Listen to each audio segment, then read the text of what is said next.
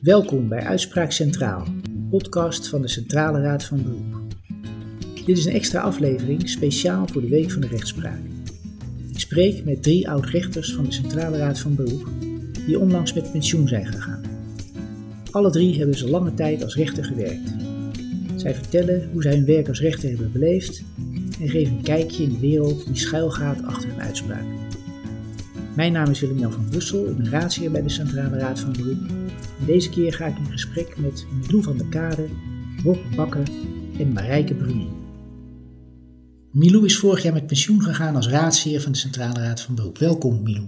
Dankjewel. Om te beginnen de vraag, hoe lang heb je voor de rechtspraak gewerkt eigenlijk? Voor de rechtspraak in totaliteit van 1985 tot 2020. En uh, wat heb je gedaan voordat je rechter werd? Voordat ik rechter werd. Nou, het grappige is, ik was eigenlijk al meteen van plan om rechter te worden. En toen ik op mijn 22e afstudeerde, heb ik gesolliciteerd voor de radioopleiding. En daar werd ik toen afgewezen omdat men mij te jong vond. En ik was daar toen heel boos over, maar nu denk ik, ze hadden groot gelijk. Je gaat niet iemand van 22 rechter maken. En toen heb ik uh, gesolliciteerd bij de Erasmus Universiteit. En daar ben ik toen in het bestuurlijk circuit ben ik werkzaam geworden.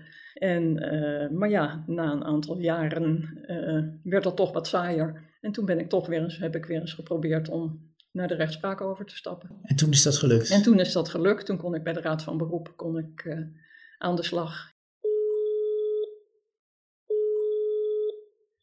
Met Marijke. Marijke is vorig jaar met pensioen gegaan als raadsheer van de Centrale Raad van Beroep. Welkom Marijke. Wij spreken elkaar via de telefoon. Jij zit nu op Aruba, omdat je daar ook nog werkt als uh, uh, rechter. Uh, dus je bent wel met pe pensioen, ja. maar niet in rusten, zullen we maar zeggen.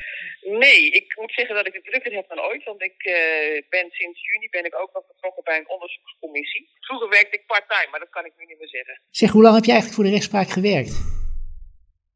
Ik ben RAIO geworden in 1984 en ik ben in 2000 eruit, dus 36 jaar. Want waar, waarom trok je dat, het rechterschap? Nou, het was niet eens zozeer. Het, nou ja, wat me, wat me heel erg trok, uh, was het feit dat je niet uh, uh, dat je wat afstand kunt houden van partijen. Mijn grote valkuil is dat als ik ergens enthousiast over word, dat ik alles en iedereen op, op, op neem en ja, als het, ja, dat ik veel te veel ga doen en me veel te veel intens daarbij betrokken voel.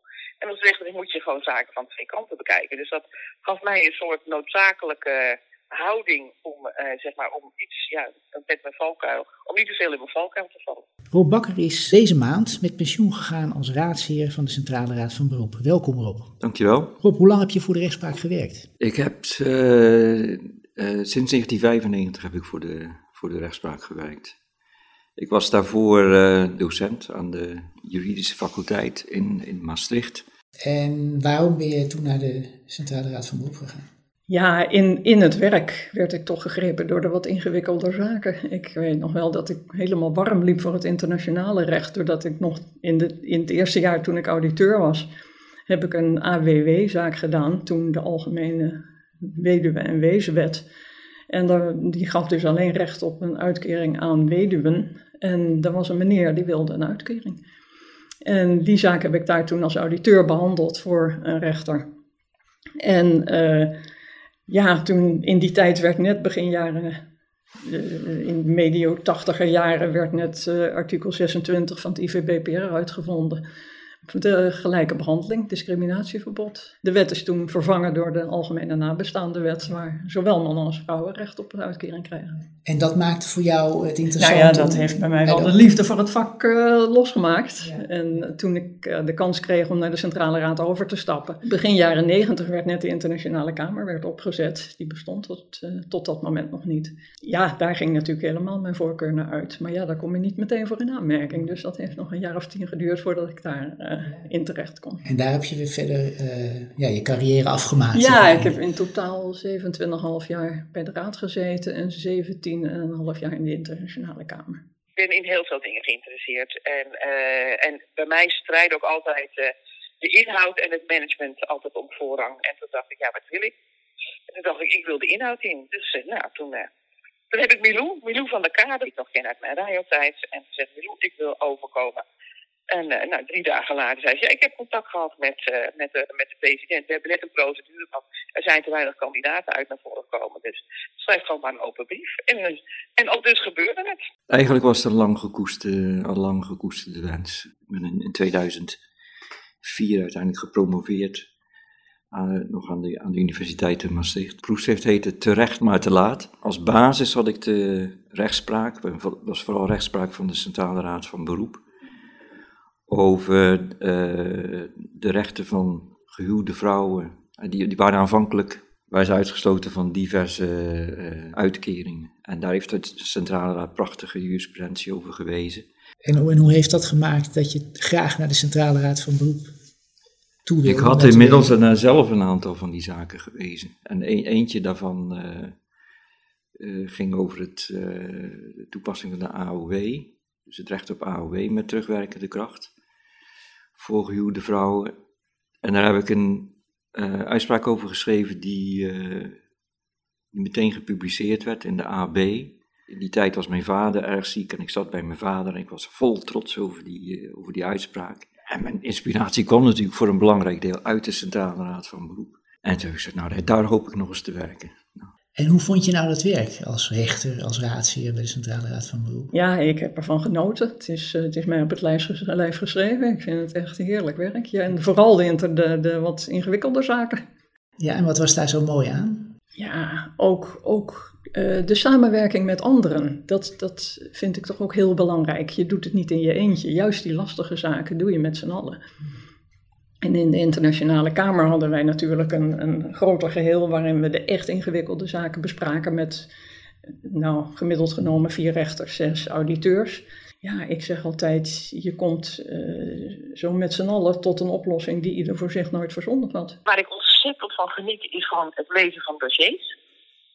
En uh, dat vind ik echt, ja, weet je, er is, de werkelijkheid is zoveel, zoveel uh, interessanter dan boeken. En dat je gewoon een, een inkijkje krijgt in het leven van mensen. Dus dat, dat zie ik altijd met heel veel plezier, heb ik dat altijd gedaan. Ik, de eerste jaren heb ik het echt totaal geweldig gevonden. Dat was in de, de kamer van Jan-Willem Schuttel, die ik een heel bijzondere rechter vond. En altijd nam die de mensen mee, en, en natuurlijk ook de andere rechters, in, in, de, in de juridische kwestie zelf. Dus hij, hij stuurde het ook altijd zo dat ja, de regeling op zichzelf ook weer volledig paste in de, in de toepasselijke wetgeving. Mensen gaan naar de zitting en dan zien ze één of uh, meestal drie rechters. En dan krijgen ze na zes weken krijgen ze een uitspraak thuis. Maar voor die zitting en na die zitting gebeurt er nog een heleboel. Er gebeurt een heleboel. Als het een hele simpele zaak is, dan uh, wordt die voorbereid door een gerechtsauditeur en dan gaat hij naar een enkelvoudige zitting en dan is vrij simpel wat eruit moet komen en dan gaat daar een uitspraak over de deur uit. Een zaak die al wat ingewikkelder ligt, uh, die wordt dus voorbereid door een auditeur en die gaat dan naar een meervoudige kamer en uh, die beraadt zich daar dan over en komt tot een uitspraak. En de echt hele ingewikkelde zaken, die, die komen dus in een groter overleg om met z'n allen tot een oplossing te komen. En dan wordt er uiteindelijk een beslissing genomen door de rechter of, of de rechters. En hoe neem je nu uiteindelijk een beslissing in een zaak? Ja, dat is ook nog een, een, een complex geheel, omdat daar allerlei facetten aan de orde komen. Even in, in willekeurige volgorde. Je moet natuurlijk in kaart brengen wat de regelgever precies is die van toepassing is. Uh, de wettelijke, regel, wettelijke regeling, uh, zitten daar termen in die nog invulling nodig hebben? In hoeverre zijn die dwingend? In hoeverre lieten ze aan het bestuursorgaan een beoordelingsvrijheid die je moet, moet beoordelen? Je hebt natuurlijk ook lagere regelingen van gemeentes, van provincies, maar ook uh, beleidsregels van alle instanties waar wij uh, mee te maken hebben. En daarnaast natuurlijk het internationale recht, wat doorwerkt in het nationale recht. Dan heb je ook het punt van de vaststelling van de feiten. Wat is er nou precies aan de hand en wat is er belangrijk? Wat heb je nodig voor je beslissing? Uiteraard de standpunten van partijen. wat is er aangevoerd? wat is daar tegenover gebracht? Wat is de waarde daarvan? En ook, wij beoordelen in hoger beroepen een uitspraak van de rechtbank. Dus dat is ook een, iets wat goed bekeken moet worden. Wat heeft die rechtbank ervan gevonden en wat is de motivering daarvan? En ja, dat alles bij elkaar leidt tot een oordeel wat wij zelf vinden. En dan uiteindelijk proberen we tot een, ja, een gedeeld standpunt te komen. En dat is dan zeg maar, het uitgangspunt, zomaar dan een uitspraak te komen. Maar dat gebeurt ook regelmatig. Dat als eenmaal iemand aan het schrijven is, dat hij denkt van, is dit nou wel goed wat we hebben afgesproken? En dan is het ook altijd mogelijk om daarna zeg maar weer de raadkamer te heropenen, zoals we dat dan noemen. Of een schriftelijk rondje te doen, nou, noem het allemaal op. En je, je, spreekt ook wel af van wat zijn ongeveer zeg maar, de lijnen en de, de, de, de, de neertrand die je moet volgen om tot bepaalde uitkomsten te leiden. Maar het is natuurlijk altijd, als, als je aan het schrijven bent, dan kan je daar natuurlijk wel eens, nou ja, dingen, het is handig om het anders te doen. Ja, ik heb het altijd wel als een, uh, zo'n populair woord natuurlijk, uitdaging gezien om als, als het, uh, de wet het, uh, zelf niet tot de intuïtief gekozen oplossing leidt, dat je dan toch nog maar een keer heel goed moet nadenken. En, en kijken of er niet toch wegen zijn. En, en ja, vaak zijn die er toch via, via het internationaal recht en soms zijn ze het helemaal niet. En dan, ja, dan moet je dat ook aanvaarden. Waren er wel eens, dilemma's voor bij het uh, doen van een uitspraak? Ja, vaak. Uh, mijn stelling is altijd, als je alleen maar mensen van hetzelfde soort in één team hebt, ja, dan ben je heel snel klaar. Maar het wil niet zeggen dat het de goede oplossing is. Veel verschillende geluiden en daar dus met z'n allen over hebben. En dan kom je tot die oplossing waarvan ik net zei, ja, die had ieder voor zich nooit verzonnen, maar samen kom je, er, kom je eruit. In het sociaal zekerheidsrecht niet. Er zijn wel eens, er zijn wel eens kwesties waarbij, uh, waarbij je knopen moet doorhakken en waarbij je uh, te maken krijgt met nieuwe wetgeving. Maar dat heb ik nooit moeilijk gevonden. Ik, heb, uh, ik ben ook kinderrechter geweest. En daar heb ik dus wel, uh, daar heb ik af en toe wel slapeloze nachten van gehad. Ik heb het heel moeilijk gevonden in de, ik ben ook nog uh, vijf jaar vreemdelingenrechter geweest. Toen heb ik het wel eens heel moeilijk gehad. Ja. Mijn symbool voor het team was waarin ik ook begonnen, is door ze allemaal een vergrootglas te geven. Onder het motto, zie je een gaatje, spring erin. Nou, ik heb in die zin dus wel enorm getwijfeld als ik het zelf onrechtvaardig vond, maar geen andere kant op kon. Maar ja, dan moet dat, ja, dan, je moet dat dan accepteren natuurlijk. En, de, en er vooral niet de hele nacht van, van wakker gaan, uh, gaan liggen. Ja, er speelt op dit moment een discussie over uh, de menselijke maat die meer terug moet keren bij de overheid in relatie met de burger. Heb jij het idee dat je in jouw werk als rechter voldoende mogelijkheden hebt gehad om die menselijke maat, om daar invulling aan te geven?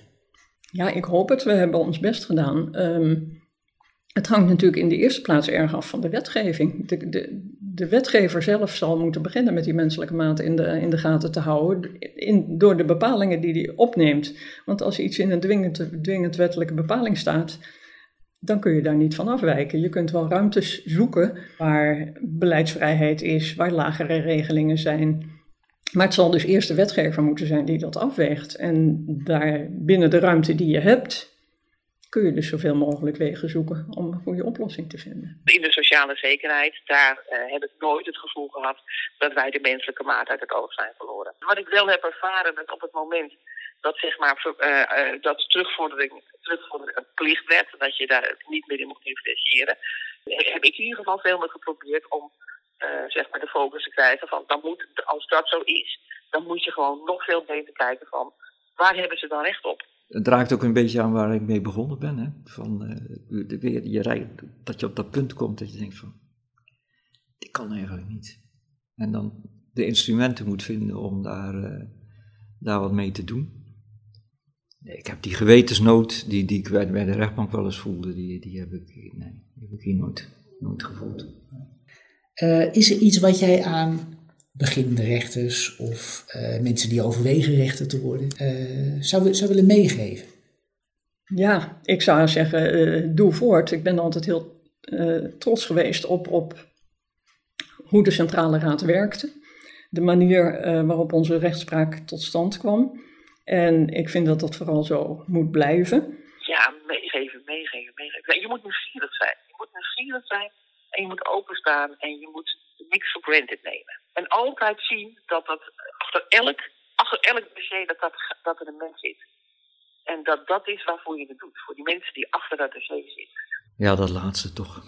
Die, die, die, die span, spanning tussen de eh, op het eerste gezicht zeer strenge wet.